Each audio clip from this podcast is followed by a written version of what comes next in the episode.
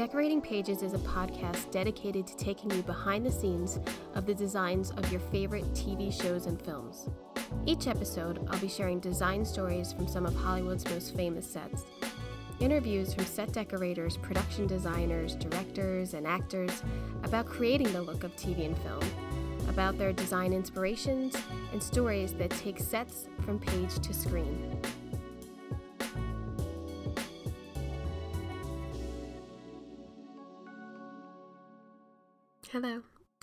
Decorating Pages. I'm your host, Kim Wannop. How you doing? You working? you want to be working? Uh, are you sick of working? I am really sick of working in COVID, and it seems like it's just the beginning. And I know I say this every week. I think it's exhausting, but um, I know I'm not the only one. But um, today I shot the Oval Office, and I literally started a year ago this week on American Crime Story. So it was very like, whoa, a year ago. This is insane to, first of all, finally get to the set. Um, but secondly, like, it's just the weirdest time, and I think everyone feels the same. It, it went so fast, it was so slow. But um, yeah, it was very exciting to see the oval lit and um, being acted in. And um, it went over very well, I must say. So yeah, everyone was very happy. What's Wannop watching? Well, I watched Little Things, which is on HBO Max and is production designed by Michael Corenblith and set decorated by Susan Benjamin. And I loved it. I was like, oh my God, I'm so thirsty for a movie that I think I really liked it just because you got Denzel and I liked it. And then I started talking to people about it and mm, and then they put me down on it, but I liked it. And I know I didn't see it in a theater, but I was just really happy to see a movie and to see Denzel. I don't know, it made me excited for cinema again. So I liked it. And it was set in the early 90s. So, you know, I'm doing 90s right now. So you start checking all that, comparing notes. they, they were like early 90s. So really it was 80s. So I can't really compare. But um, the other thing I zipped through on Netflix was Dream Home Makeover. I love a makeover. I, I, trading spaces and all that. I, I, I really, you know, really like that. but this, again, makes me mad. Makes me mad and jealous. Green, green, dark green, jealous. This interior designer, Shea McGee, where everything is white in Salt Lake City, every one of her designs is the same. And I understand like people are hiring her for that design, but when you're using the same exact tile in like six different people's houses, like she's had to watch these episodes and been like, "Oh, damn. They picked the houses that I use the same materials in. Whoopsie." Well, it was every every house basically. She used the same materials over and over and over again. So of course, it's going to look great. It's all white. It's all black. It's tone it's very tonal in a white. Like it's I don't know. They just look all alike. And this one couple was like, "Oh, we had a really good time on our trip to Hawaii and we want to experience that every time we walk into our bedroom. Can you design that?" Now, if that's a set for me, you're going to feel like you're in that space or that mindset. That's my achievement. That's what I'm trying to get to when I'm designing your room. She literally did like a, a thatched. I can't. She did like a thatched headboard, a picture of the ocean, which wasn't even Hawaii, and called it a day. Then it was like the shell, the shell uh, chandelier over the bed. It wasn't even real shells. Like it was. I. I mean, I'm not. I wouldn't knock the person over the head with like Hawaii and have like, you know, hula lay people at the door, but I sure as shit wouldn't put up a picture of like the Back Bay in New Hampshire and be like, here's your Hawaiian vacation room. It was a sin. I, I doubt those people really liked it. I think they lied. But I don't know. I, I don't know. I, I am so jealous. I'm so jealous that this chick has her own series on Netflix. And I know I can do it. I mean, I know other decorators probably watch these shows and think the same shit. I can do that. And I know I can do it probably cheaper and faster. And they're making a ton of money. She's got like a Netflix deal. She's on season three of this. Isn't that crazy? Ugh, jealous. What else? I started this documentary on HBO Max called The Lady and the Dale about this woman, Elizabeth Carmichael, who's like an entrepreneur and has this crazy, crazy story of how basically he, he was a man and he's a woman and he developed he, so many different products and was kind of a shyster and then developed this car the dale in the 70s i'm only in episode two. I think there's four episodes. It's a documentary series on hbo max. I'm enjoying it though. Uh, they do the little like flashbacks in the like cut out little people i don't know i like it it's a lot of work i think so we are getting into award season Today, the Golden Globes were announced. And um, this week also opens up the voting process for the Art Directors Guild, which goes, I think, in like four weeks. So, um, art directors get voting. You know, the good place. it's the last time you can vote for the good place. I mean, seriously. Um, but I am lucky enough in the next couple weeks to share with you interviews from people I think are going to be I think I'm going to be nominated because they've been nominated many times before because they're super talented. Um, this episode and next week, I'm speaking with set decorator Jan Pascale, who graced me with three and a half hours of me talking with her, dragging every single piece of information I can from her because I just adore her. She's got phenomenal stories. She's super nice. She's incredibly talented and I uh I, I'm breaking this up into two episodes because I'm about to roll off her resume and you are gonna be fascinated with the amount of movies, first of all, that you've seen, and then how she is so talented, gets to bounce back between these super dark dramas and then like these almost slapstick comedies. First of all, she starts out with Mr. Rogers. Now sink that in. She starts out on Mr. Rogers as like a scenic painter. Unbelievable. She's working with uh, George Romero and Day of the Dead, moving along. She's doing TV movies.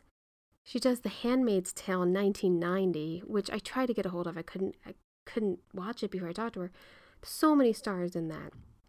Forever Young, uh, Arizona Dream, which was Johnny Depp's like first movie. She talks extensively about that horrible situation. Not with Johnny, but just the whole thing. She does some Tales from the Crypt, Dracula Dead and Loving It with Mel Brooks. I mean, hello. Then she's moving into like Mad City, Lansky, The Flintstones and Viva Rock Vegas, Gideon's Crossing, Boston Public, Training Day, Training Day, United States of Leland, Hollywood Homicide, Anchorman, Kicking and Screaming, Good Night and Good Luck, The Spiderwick Chronicles, Leatherheads, Four Christmases, You Again, Horrible Bosses. She did the ep- she did the pilot of Veep. Yeah. Argo, The Internship, Ray Donovan, uh, Horrible Bosses 2, Anchorman 2, Sicario, All the Way, Why Him, Suburbicon, the pilot of SWAT, she did the movie Vice that had an incredibly ridiculous amount of sets in like half the amount of time. Velvet Buzzsaw, Mank, upcoming, she already finished Top Gun Maverick. And she tells me what she's working on now, and you literally hear my jaw drop onto the floor and my head explode at the same time. I had to cut out about 45 minutes of this interview because she started to talk about her new gig, which she's not allowed to talk about. Not that she gave me any secret, secret details, But we talked, you know, we talked shop and I couldn't, sorry.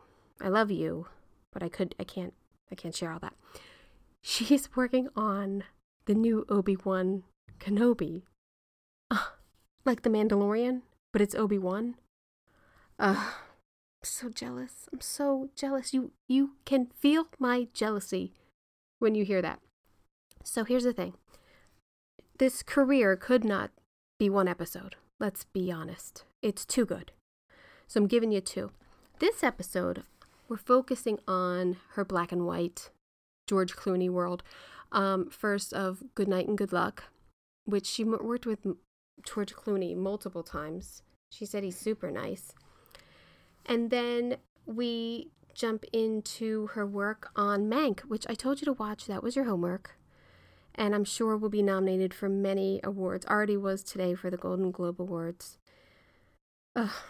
She also talks about um, how this year is like an asterisk year in the um, Motion Picture Academy, which she is on the board of. So that's interesting too about you know the fate of movies and voting. It's um, she's got the insider track there. So next week, let me just tell you, she talks about her start in Pittsburgh with Mr. Rogers, on uh, decorating the Handmaid's Tale, how she's basically a uh, crypt and blood like expert from working on training day. Um, we both really dork out about the Oval Office dressings and um, our Facebook resources. she got Harrison Ford drunk. That's good. That's next week. And so, yeah, it was too good. I had to give you two episodes. So I hope you enjoy.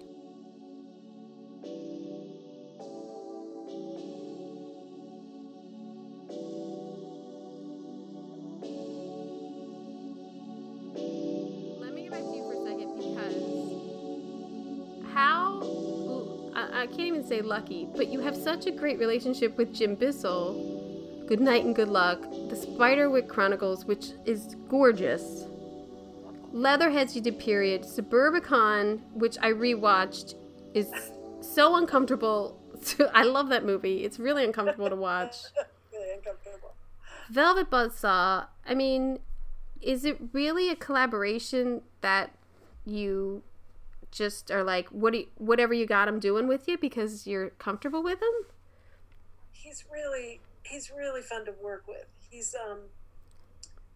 I was again. I was nervous on Hollywood Homicide. Um, was our first one together.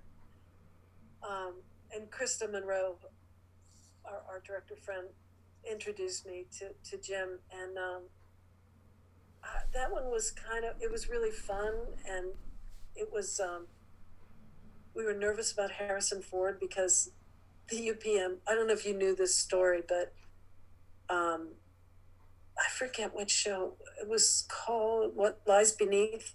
Yeah, yeah, with Michelle Pfeiffer and Robert right. Zemeckis. Right. Right.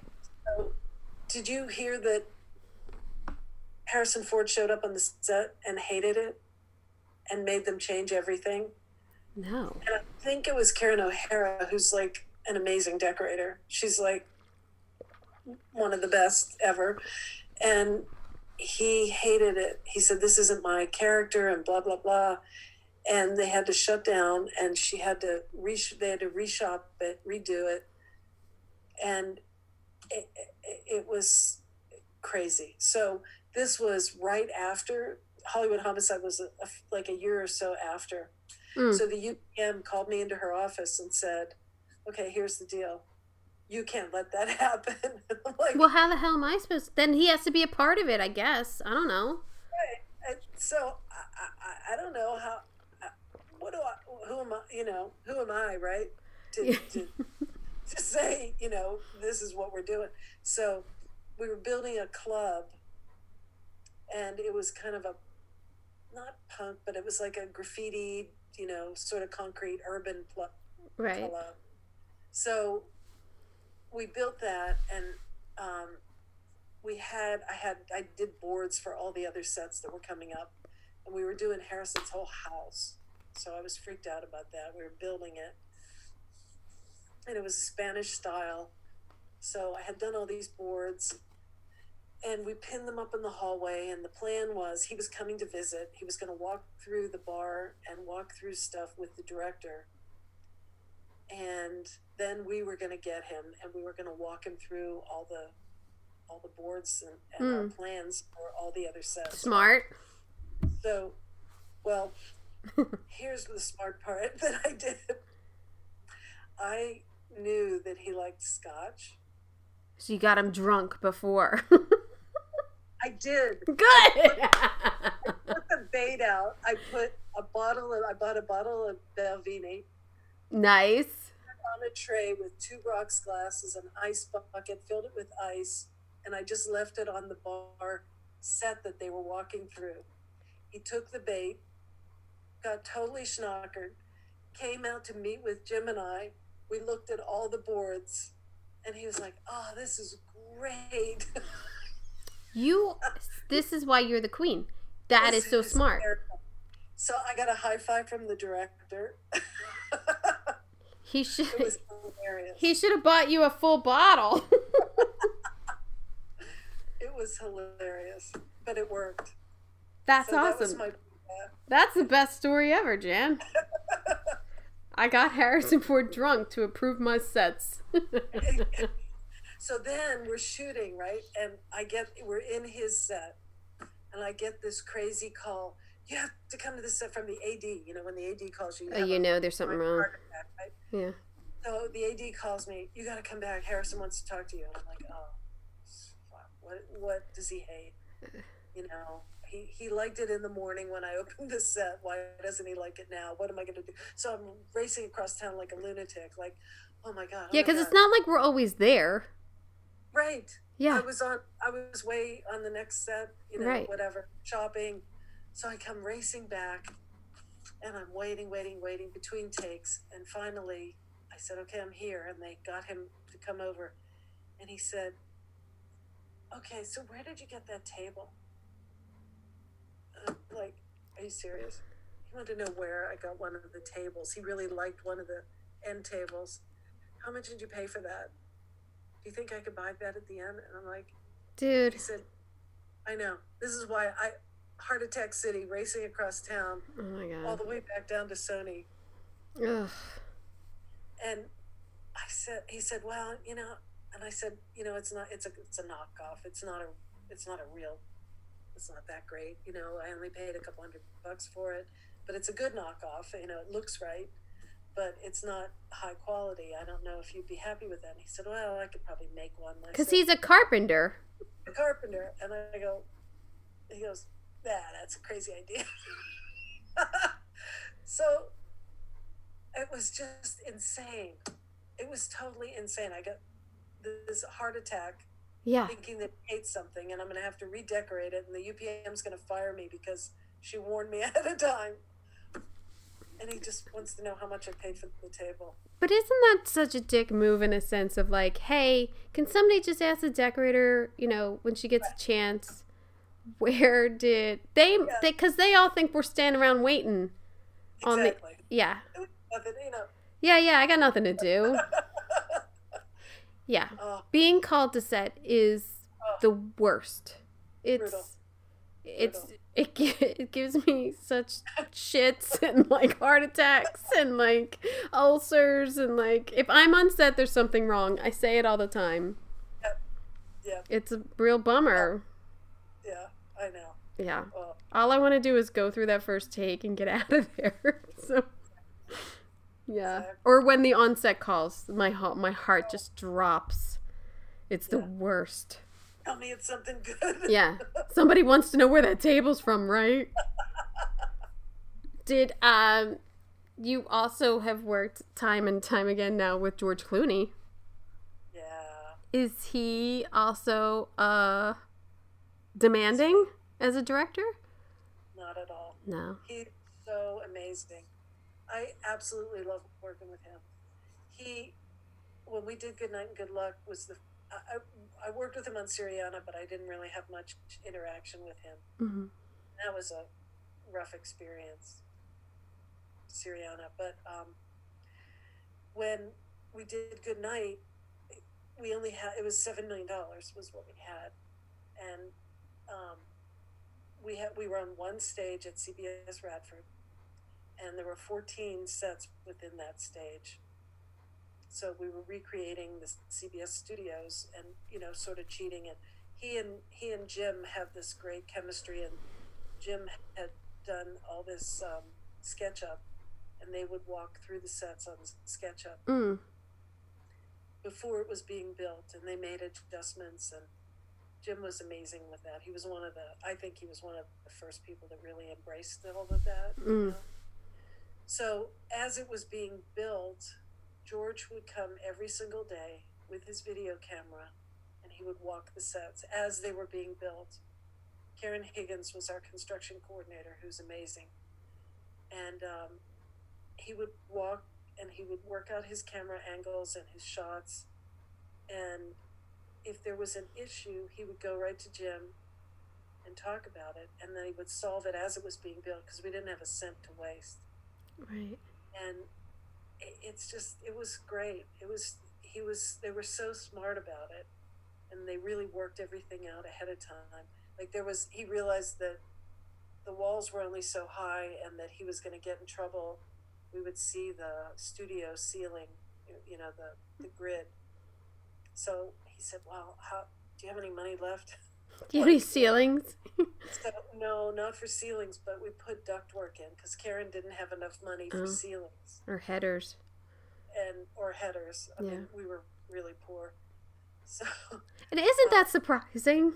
You're like begging for every dime on the George Clooney movie. well, it was his one of his first Right. It Right. was his second directing job, and and it was a little black and white movie that they thought nobody would look at, really. Yeah, right. Besides the Academy. Thankfully. Yeah. Yeah. But the interesting thing, and different from doing black and white this time, was Christa. I still have this little card. Christa figured out she had um, the painter do a, a grayscale paint test hmm we did a camera test because we shot it on film and we picked out the colors in we picked out we made our own grayscale from a real grayscale and those were our colors so i couldn't afford to paint anything i couldn't afford to reupholster anything Wow. couldn't afford anything so what i did was i took our grayscale and i would go into prop houses heidi and i mostly i only had heidi for a couple of weeks it was mostly me but we ran we would go into places and i would take a picture matching with our grayscale and i never printed anything in in color i printed only in black and white Mm. and it was all like jim would drill into me its shapes and values Right. so that's all we worried about was shapes and values so Is Like, that freeing? Is that is it f- it was it was a little ner- it was a little scary scary? Yeah.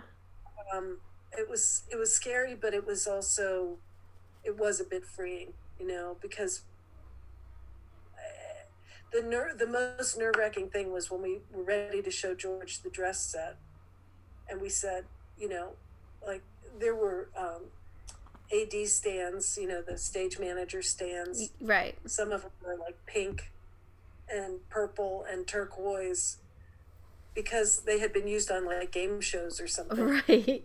so um, we said okay we remember that we can't paint anything so it's a cacophony of color in there and the desks didn't match but the, the value was the same in the grayscale That's so interesting. I didn't really put it in a perspective of an actor wa- walking onto a set and seeing pinks and purples and bright greens or something and it being like, "Oh, okay." Yeah.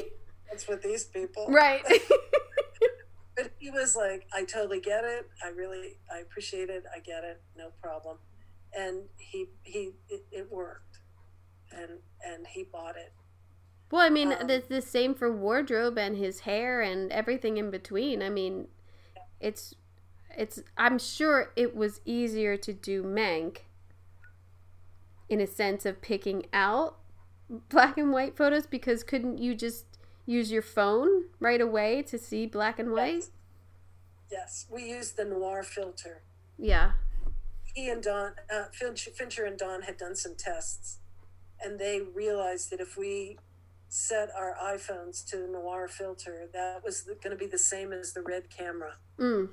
they were using, because it was it was high dynamic range and it was it was a different way to capture the image um, than because when when Don interviewed me, I was like, "Oh, I've done black and white," and he's like, "No, no, no, this is totally different," and it really and truly was.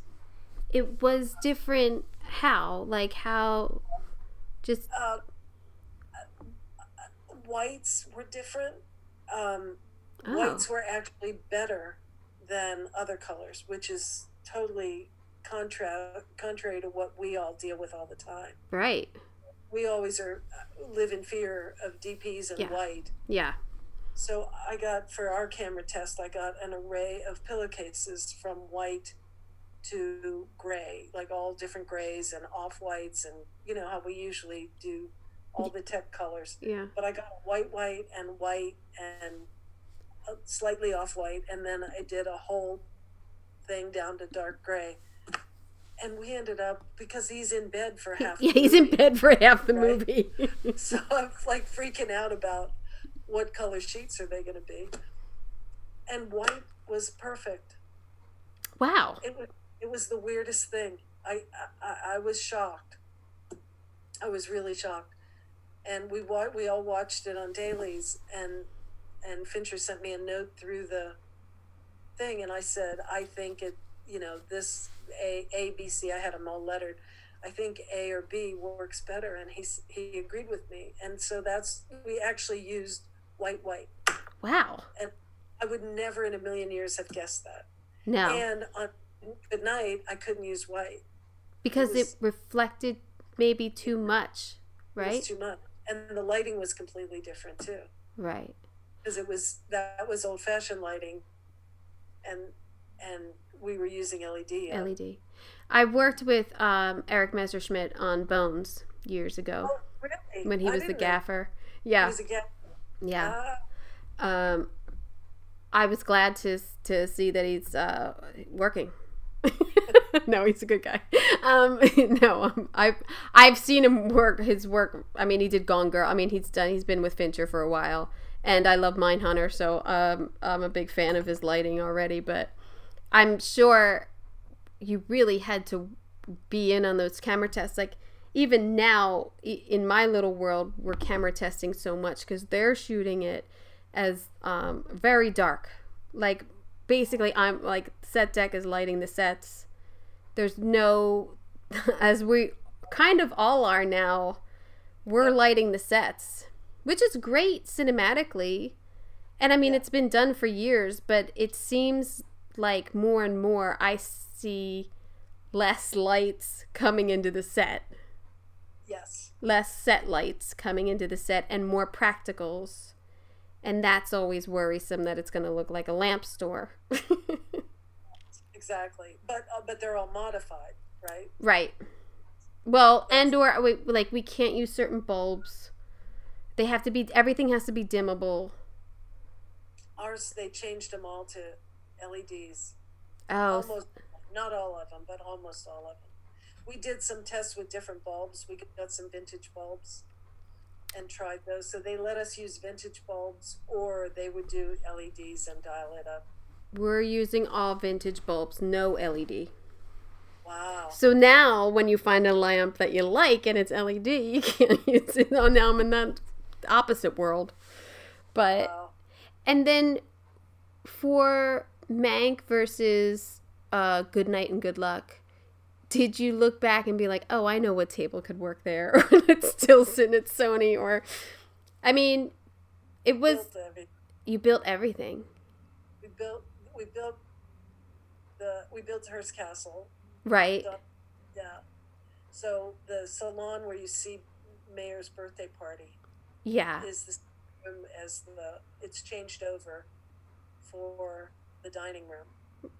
R- oh, oh, I see. So it's the same fireplace.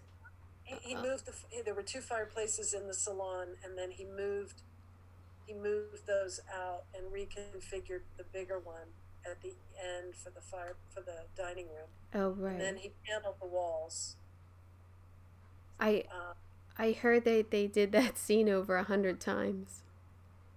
uh, probably Yeah. a lot. It was a lot. Yeah. A lot. He likes a lot of takes. I heard. I heard. I heard. I heard specifically about that scene. A hundred Yeah. takes because Well, they rehearsed at least thirty times, the day before, and Mm. then did the scene. Because I watched the rehearsal and I was like, seriously, are they still did? They're still rehearsing. It was wild. That's a but- lot. That's a lot. Um, we, we built the twenty-two chairs. Oh, Um, they were. I found one. I got an array of chairs to show David, and we we all liked this one chair the best, and it was from Arte de Mexico. hmm. A So I wonderful resource. I love them. Yeah. They're so. And I went to them and said, um, "Can you make twenty-two of these in four weeks?" And they laughed and laughed. sure. Okay, no problem. It, it was amazing. They cranked out twenty-two. oh my god. And that table. the table was I found the base I found three bases that I liked at Mitchell Lit, Mm. but they weren't quite big enough. And so then I needed to replicate those so to make matching set. So Oh um, my god. Arte made some of those and then they made the side tables. And then the tabletop was Alan and Elder made it at Omega. At Omega. Oh my god. What was it like 30 35 feet long? How much? Yeah. 34. Yeah. Uh, when Trish Trish Gallaher Glenn was our prop master, Mhm.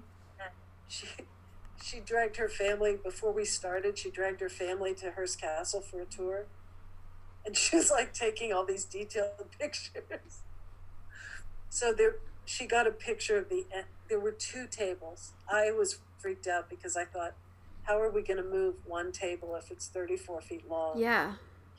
Hearst actually had two tables. Pushed together. pushed together, but they were from a monastery in Spain or something. Right. But it gave us the liberty to. So I made it three, so that if they had to move them for camera, so I had a twelve. I think a twelve, and then 11, 11, something like that. And you Um, did But Alan made the tops, and he made them. He matched the the wood because they're keystone. Oh my god. mitered, and then they have this little keystone on the ends. The fabrication at Omega is is so impressive. Elder's a magician. Yeah. I mean, so many times I've seen the praises of like Omega, Omega made it. Like couldn't have done it without you. Yeah. Yeah. He's a magician. He really is. And Alan is so passionate about it. He has that uh that staff that he made for the uh the con- yeah. what is it? It's a House of Representatives. Yeah. Yeah, yeah. They he sent me a picture of the block of wood and then every day he would send a picture as the eagle emerged from it. It Oh. Incredible. Incredible. Elder just carved it. That's incredible. He's he's such an artisan. It's just amazing. Um, and then you did the zoo back there. Was Well, that was that fun? uh, I bet that not. that walk was in like four different places at Huntington. Oh, So so when he wakes up in the bed, right? Right. That was at Getty Villa. oh wow. which he wakes up in the bed at Getty Villa, and that was a whole redress. I love Getty Get Villa. stuff out and bring our stuff in. And David Smith actually found that material, that that embroidery that he wakes up on. It Oh, was a it was a drapery panel that we made into a, a comforter. oh, beautiful. Uh, So then he walks down the hallway with the tapestries hanging at Getty Villa. And that was all. Most it was like half their dressing and half our dressing. And then he walks out of Huntington Gardens tea room and crosses the lawn, and um, for that for the filming scene. But they they walked all over Huntington Gardens, and we we had to make those poles, the light poles, Oh yeah. because they were specific. So we had like, I think there were two different styles. It was like I needed a spreadsheet just for the light posts and where they played and how many there were. And the It is very specific though, those light posts, you're right, because I've I've I've been to Hearst Castle and like Yeah. that whole pool room and then but the lighting throughout the whole the landscaping is so unique that I really thought you shot it at Hearst Castle. Oh, yay! I was like, wow, how they get that permit? That's cool. what a bunch of people have said that, and that's like the best compliment. But Oh, Don, man. he was amazing how he pieced it together. So they walk on one section of Hearst Castle, and he built the wall, and we added the lights, and then the animals were CG, and then he, they walk to another section, another different portion of the of the light uh, uh, wall that he built with wrought iron and lights again and then they walk there's a place called the pasadena princess that has like a maze of a garden so then they walk through there and we had to take statues and lights there Jesus. and that's where the elephants were Oh, that big opening. yep Oh, right. and then they, and then they walk more and they end up at the up at the fountain and we brought the benches and the statues because we can't you can't move their statues At the and I swear to God, I know that you've worked at Huntington. The Dosiates there, the Dosi. Oh, oh my God! Just shoot me. They were on steroids. They're the they're They were- super nice worst people ever. oh my God. They. They- oh my God. they are was- too into their job. They're way too into their jobs. They gotta loosen up a little. We're spending a lot of money here to shoot this. We're gonna be fine. It's gonna be all right. Don't yell at me. Yell at the grips. Don't yell at us. Don't. We're not doing damage. Oh my God. We had to bring the 8,000 pound or the 5,000 pound crane from History for Hire. That big movie crane. Oh yeah, yeah, yeah. We had to bring that down, and they would not let us come in the back. Of course they wouldn't. Of course they wouldn't. They always have a different. You can't just go the direct route. You have to go all the way around the whole thing. So when she's playing what Joan of Arc, that's at the Huntington. Well, when yes and no. when he looks down and sees her, that was at the Huntington. So we had the whole thing we Ah, shot there, and he wasn't happy with it. David wasn't happy with it. So then we reshot it. Don- Don had to find another place that you could believe was the that- same place, right? Right. because we all swore that we would not go back to Huntington. I said, I, I really said, if if we're if they're reshooting it at Huntington, I'm not going, Yeah. and nobody would go back. It was so horrible. It was like one of the worst experiences we've ever had. And it's a sin because look at the production value it gives to. I mean, I've shot. Uh, I've shot everything there. I've shot everything Yeah. there. yeah, a lot of the good place was there and Yeah. it's every time we'd come back like throughout the season and they would still and my producers were like oh we got it we're gonna have to shoot at the huntington and everyone's like uh you hear like a groan like uh yeah it wasn't this bad the last time because we shot some advice there, and they were nice, and it was not a problem. I don't remember it being the problem that it was on on Mank. It was horrid. i wonder if i don't know maybe they've stepped it i don't know maybe they got hurt maybe i don't know but it was it it always seems like just a nightmare for for me every time we go Yeah, It is, and the rules changed from when we scouted to when we got there. yes yes and then they change from one day to the next. You can't like walk through anything. It's just well for anyone. It's this beautiful, beautiful like Oh, arboretum. It's an arboretum. Arbor. It's a like you go down this way and it's a Japanese garden, and you go the other way and it's a desert, and eh, or it's a rose garden. Like it's gorgeous, gorgeous landscaping, and you know we all take advantage of it because you're in Southern California. You're not going to get this everywhere. So, but they just are so strict with what you can and can't do, and where you can walk, and where you can put the camera, and where you can people can eat, and it's just it's really a headache. it is. Just putting in the gate, the got did us in. It was like when we scouted, they said, "Yeah, you can just pull your truck in this gate, unload, and leave." And we were like, "That's great." And, And, then when we got there, it was no no, one truck at a time yeah, from the top with an escort. Wait Yeah. for the escort. yeah, the dosiates or whatever, dosies, dosies, Yeah, docents. and and I had Winnie and her tent people come. Oh my god. God bless her, but it's that's the whole thing. Winnie is a treasure A treasure. A treasure. Is a hoot. uh, who runs LA Circus. Is it LA Circus? Who, if you've done a cir- if you've seen a, a circus scene in a movie, Winnie has probably helped do it. They, yeah, I've, I've also used her many times, but you Her guys with the docents. you don't that don't mix. No, that's a nightmare. They're like carny people in with people having four o'clock tea and crumpets. that's that don't work. exactly. It was insane. And then you actually shot where Mank Oh, Yes. lived, right? Or where he was in bed. That Well, ranch, No. Well, the Ish. exterior, the exterior. where he really wrote the script in Victorville.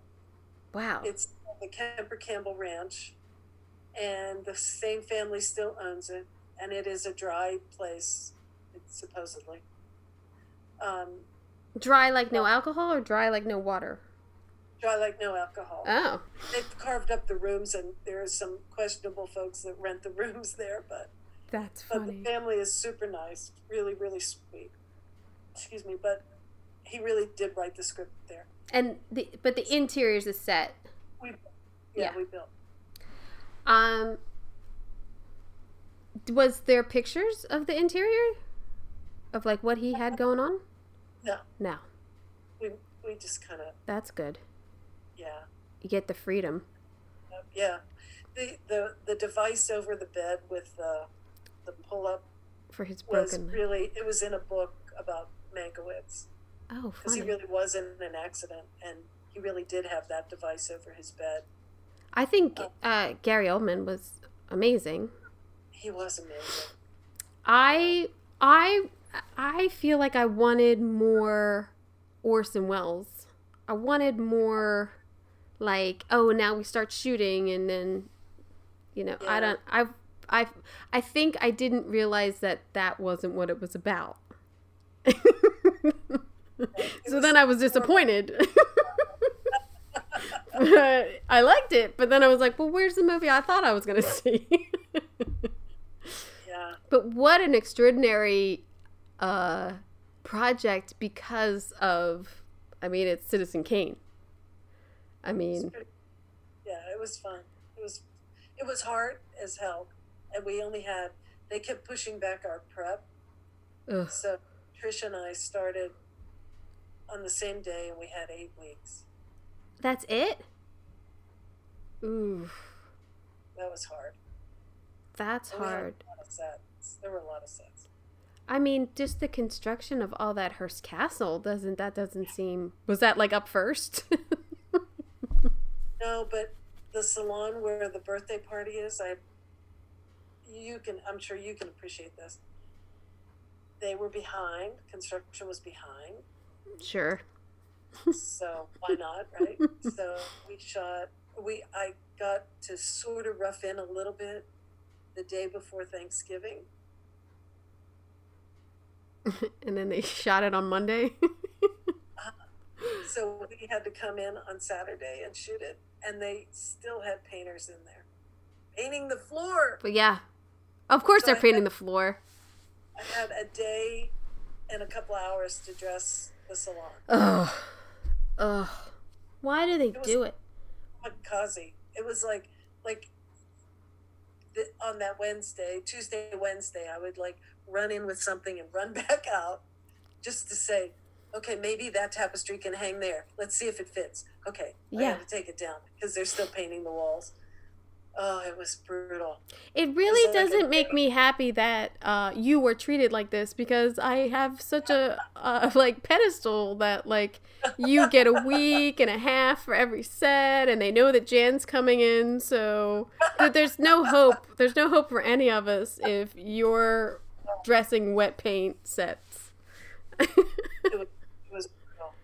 It literally, you know how you fold up the edges of the carpet so they can paint the finish painting the floors. Yeah. Uh, Yeah. was and then construction says they're done with the set. Yeah, construction says they're done with the set, and yet there's uh, a guy in every doorway putting handles on. So then you can't get any dressing into the set, which is always nice. But they're done with it. They're done. done. And we just have a little aging to do. Yeah, and you all thank God we all wear masks now because Oh my god. our lungs are shot. I tell you, it's my biggest fear. It really is. There are two things that I think the pandemic has me really um, concerned about, and I noticed this prepping the one I'm on now. Is that we get most of our information by eavesdropping in the art department and looking over Yep. shoulders of, of the set designers and the art director. You know, you're in there peeking around, go, oh, what's that? And Yeah. how, how big is how big is that room? Yeah. Because you never get the drawings until the last second, right? No. So you need to, if you have to have a rug made or whatever, Yeah. you need to know. You have so to you snoop. gotta, you gotta be a detective and go sneak around and poke in with people and make friends and go, hey, what, you- what about that? What's Why is that closet Oh, so big? What's the size of that window? Yeah. I mean, it's crazy. You know, just to get yardage for fab for for drapes. Oh, no. You uh, know, and then get the everything's a rush with drapery because you can never do it till the last minute. right? Yeah. And I, Kim, I kid you not, before I started this show, unsolicited, 10 people said to me, Watch out for the drapery. Fincher, Fincher has a thing about drapery. So, And I will so does Ryan. Murphy. I'm with you. down. Seriously? Yeah. God. They said he will take a pencil and roll it under the hem, Oh, I don't. I, I didn't get that. pleats, No. make sure the pleats are even. Yeah. And I was a wreck. And so I kept, you know, poor Tony Carrillo. I kept saying, Tony, no, you have to make sure. Absolutely insane. And he is such a magician. He is so great. Everything was perfect. Fincher actually complimented. Oh, that's fantastic. I was so thrilled, and I would just run to Tony. I would call him and go, Um, Tio, Tio, he said he loved your drapes. he loved your drinks. so drapes. good. Yeah, it was. Uh, I haven't gotten was- any notes, and I take that as a compliment. absolutely. Oh yeah. so I'll take Totally. it. I yeah, I've heard that like like even the first day, the drape was letting in a little bit of light on the side, and the onset dresser was like fixed on it. And he was like, "I'm telling you right now, he is not gonna shoot until this is straight." And I was like. Okay. I'm like, you know what works sometimes? I bring in my hair straightener and I put that down and I make my crimps myself. He's like, what? And I'm like, no, no, no, it's in our kit. Let me go get it. I was like, because I was ready. I was like, this is not gonna go. I gotta, I gotta be prepared for the drapery thing on every set, and and I am. It's like, it's like you said. Once they are fixated on something, and then we know about it, it's a constant worry. It's terrifying. Yeah, It was. I just lived in fear of the, the drapes not working. I know. You know, the fabric that sploings at the bottom. it's too. You know? I know. It's too stiff to be a drape. It's too stiff to be a drape. Why did someone give me this sample? Why would someone do that to me? That's what I always pick. I always pick the wrong fabric.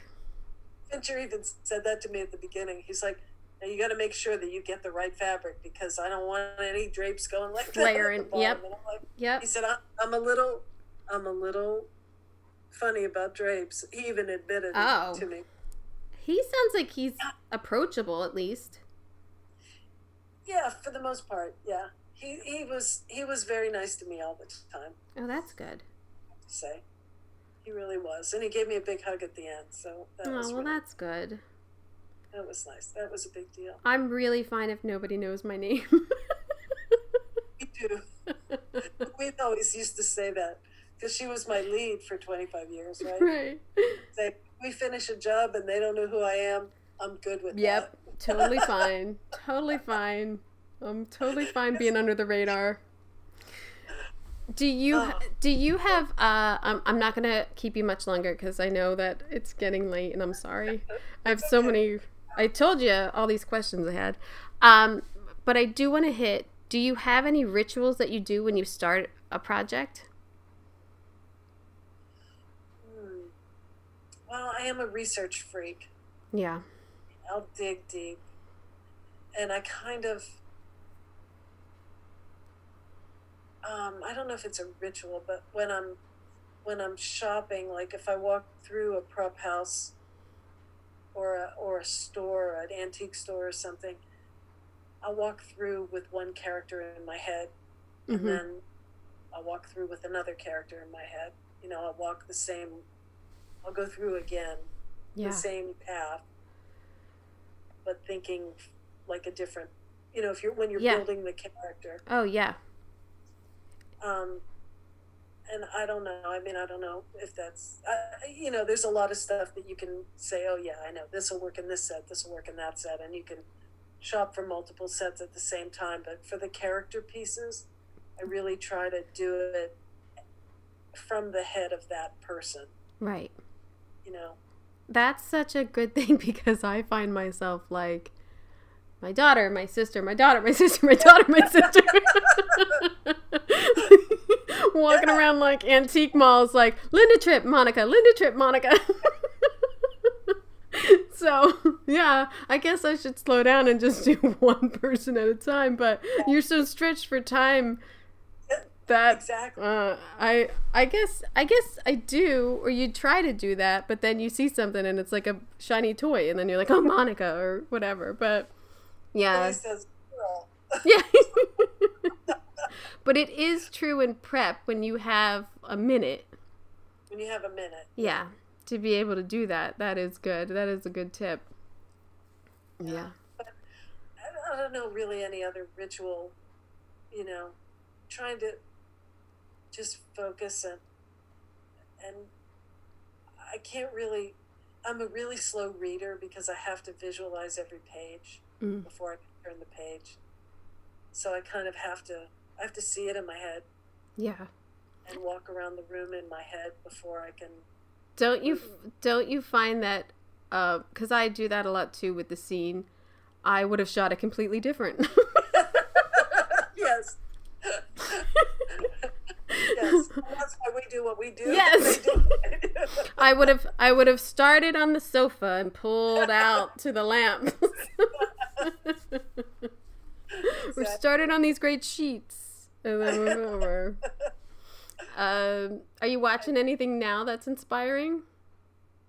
Um, I'm trying to jam uh, to watch Oscar, you know, contenders. Oh, God! Are I mean I'm so out of I don't even know what's going on. Who's who's contending? I mean, Well, there's there's a bunch of stuff that's unfortunately a couple of them are just coming out now. Like I want to watch News of the World. I have a screening Oh, the- tomorrow night. the Tom Hanks. I heard that's really good.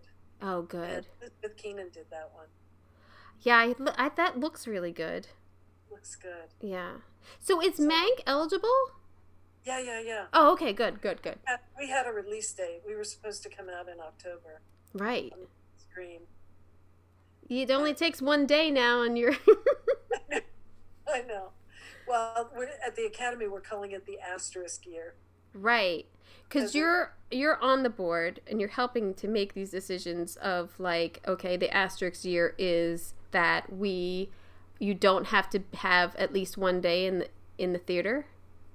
Right. So It was used to be one week, one week. Sorry. New York and and Los Angeles.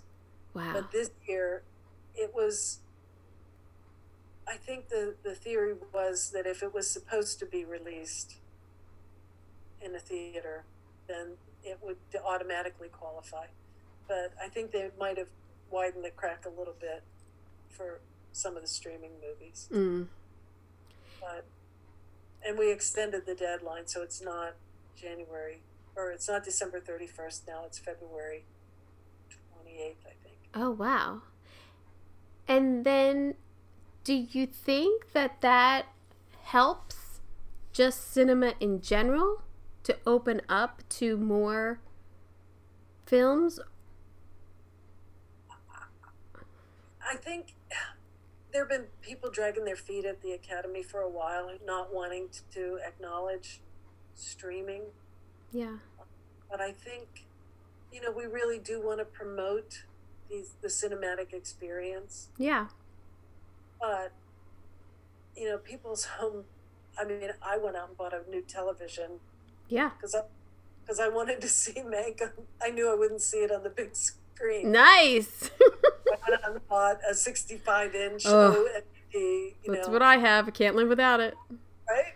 Yep. Uh, and, and and I knew that there would be a lot more screeners that I'd have to stream this year, and so I think, I I think it, I think it's not a bad thing.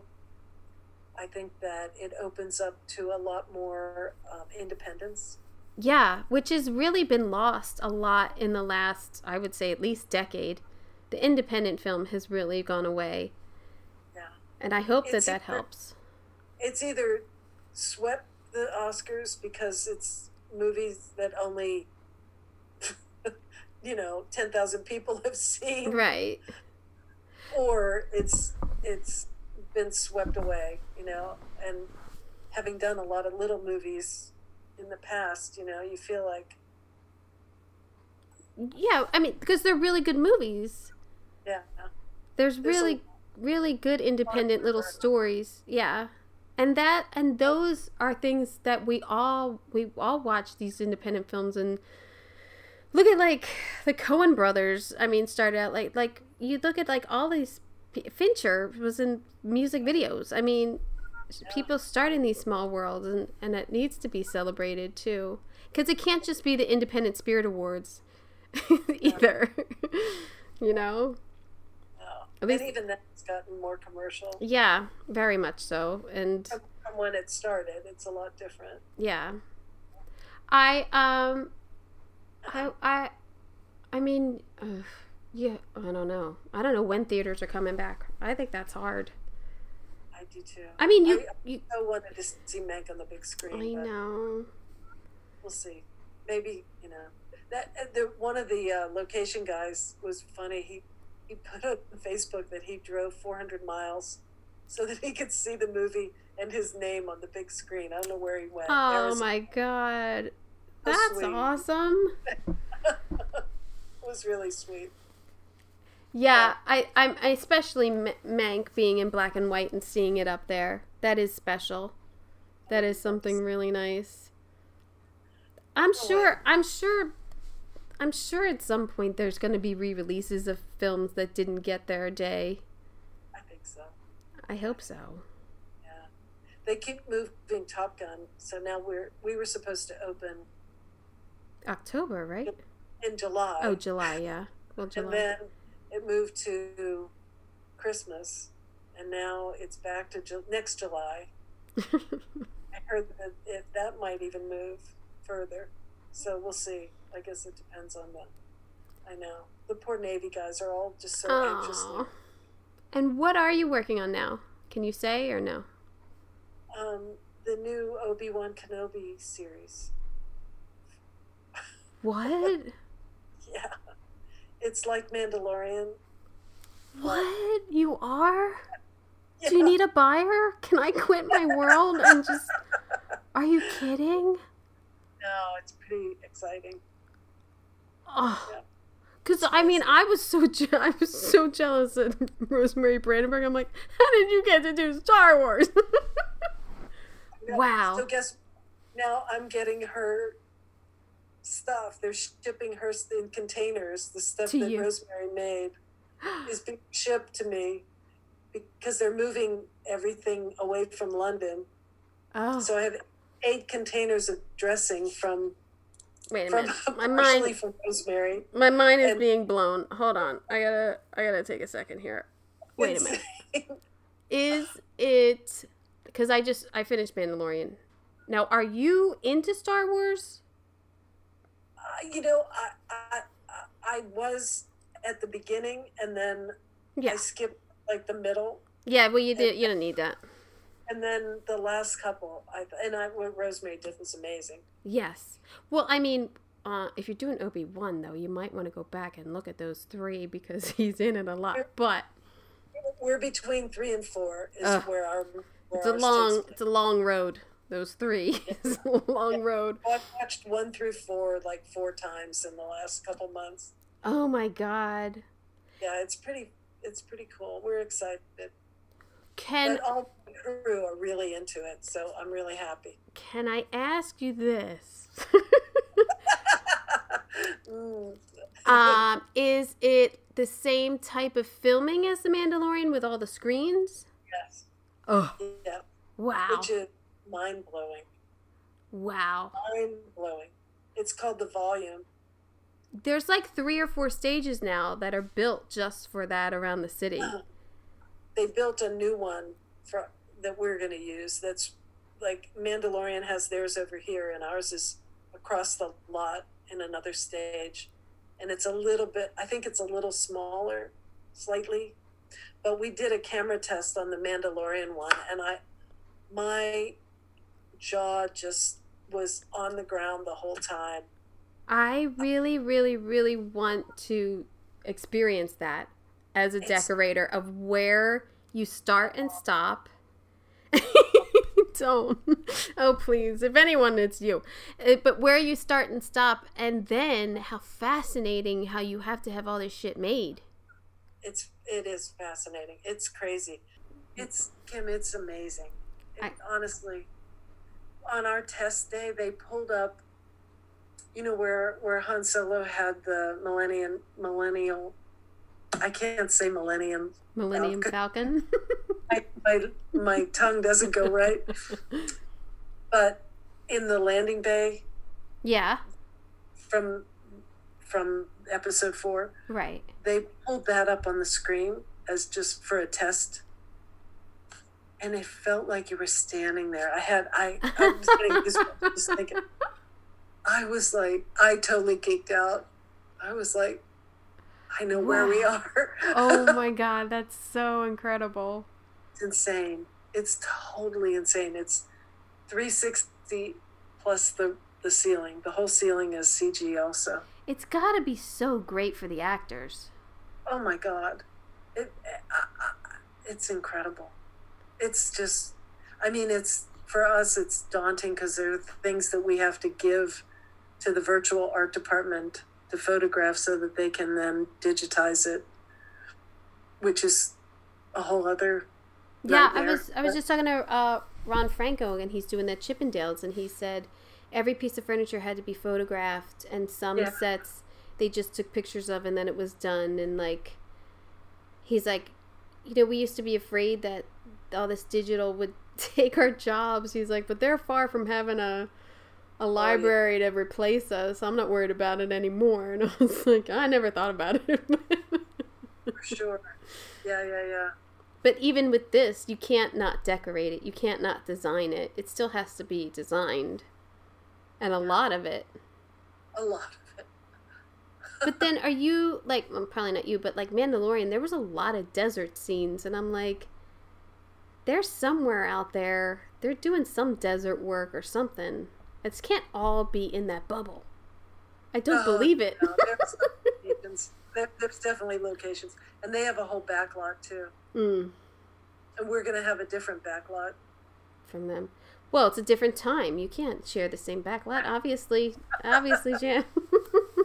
Sure, they've changed the buildings by then. They remodeled by then. wow. yeah, it's it, it Do you- has the potential to be a lot of fun. Wait, did you answer me? It- Are you watching? What are you watching? Are you Oh, watching um, you know what I did love is uh, um, Nomadland. Did you see? Have you seen that? no, what's that on? Is that on Netflix? I think it's on Netflix. Is it British? No, it's um, Frances McDormand. Oh, I love her. Uh, I, can't, I can't pronounce the director's name. Cha- it's a woman director. I gotta write that down.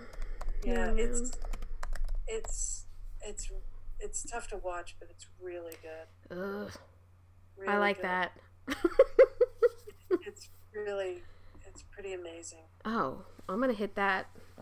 I just Um, started you, but I'm buzzing through that really quickly, so I'll, I I could hit that up pretty soon. it's good. There have been a couple, but uh, I love the prom. yeah, wasn't it so like fun? Yeah, It was just really fun. Yeah. We looked because it was like we had just watched all these really heavy movies, Oh, you needed it. and then we were like, let's watch the prom. That's the designer I'm working with. I'm sorry, that's the designer I'm working with. She did the prom. you can't. Oh, she's really good. She's really nice. Her name is uh, what- Jamie McCall. ah, She's very sweet. Really, really good. Loves color, even though we're not allowed to use it, but she's really fun. but if you could use it, Yeah. love- Yeah, like she used a lot of color in the prom and politician and all, but not this. Yeah, the prom was fun. And you're right, it was needed. Like, all of a sudden I need I need that. That other Meryl Streep movie that was um, put out the same week, like Let Them Talk. That that's on HBO Max. That's pretty good too. Dianne Wiest is in that and she's so good. And Candice Bergen, it's Yeah. so good.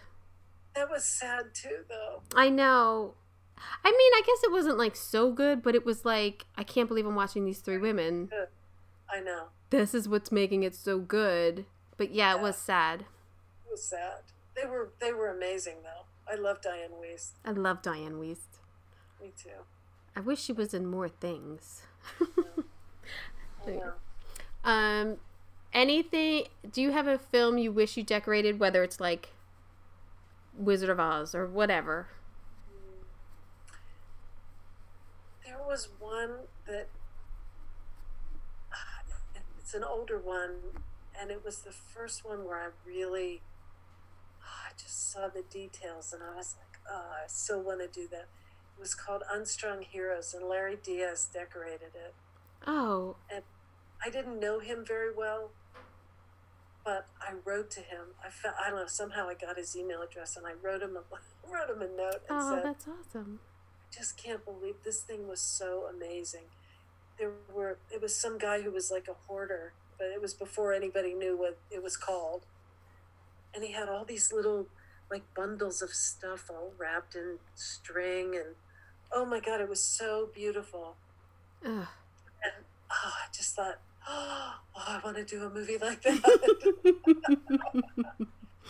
I love I love being inspired when you see like like I always think of Capote and like even the salt and pepper oh. shakers on the table. Like to me, I was like mesmerized. I always think of that thing. You know, there's little things in films where you're like, or I say I say it to all the decorators. I I could never have done that. I could never have done that. Like you did Vice. Like I could never. Or Sicario. I would have read that script and been like, no thanks. Later. Um, uh, you you know just the funny thing about that one, when we were in Douglas on the Crazy Arizona Dream one with Lewis and Faye Dunaway, they were they had just had this giant drug bust.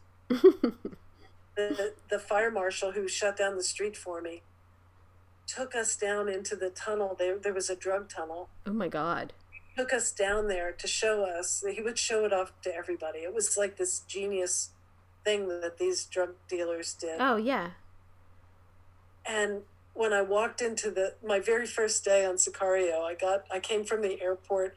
I still had my bag on my shoulder, and Patrice is so passionate, and he drags me over, and he's like, "And we're gonna do these drug tunnels." And I went, "I was in that one." and he was like, "What?" I said, "Yeah, that's in Douglas, Arizona," and I stood in there, and he was like You blown were, away. you were made you were made to decorate that movie. It was insane. That's incredible. What a um, full circle moment of a drug tunnel. That was weird. I mean, it's like, no, that's not how they was. How it was. They had fans along the. Oh my god, that's so great. That's Weird. so great that you had already been in it. it was crazy. We had no money on that one either. I get the ones that don't. How is this have any- possible? How did you do Sicario with no money? I don't get it. There must have been a thousand sets in that movie. A lot, there were a lot of sets. I think I had. Oh I don't even think I had five hundred thousand. Oh. like three something. That's a major, huge film. Yeah, it was. We spent a lot of time at the thrift store. God. They knew my name at the thrift store. Brent and I. Brent Oh, is so good. Truck with you today, they would say. Oh no, I'll call the truck now. He'll pull up the truck. You got some good stuff today. I don't know. I don't know how you do. That makes me even more jealous of your talent that you have done all these huge movies with no money.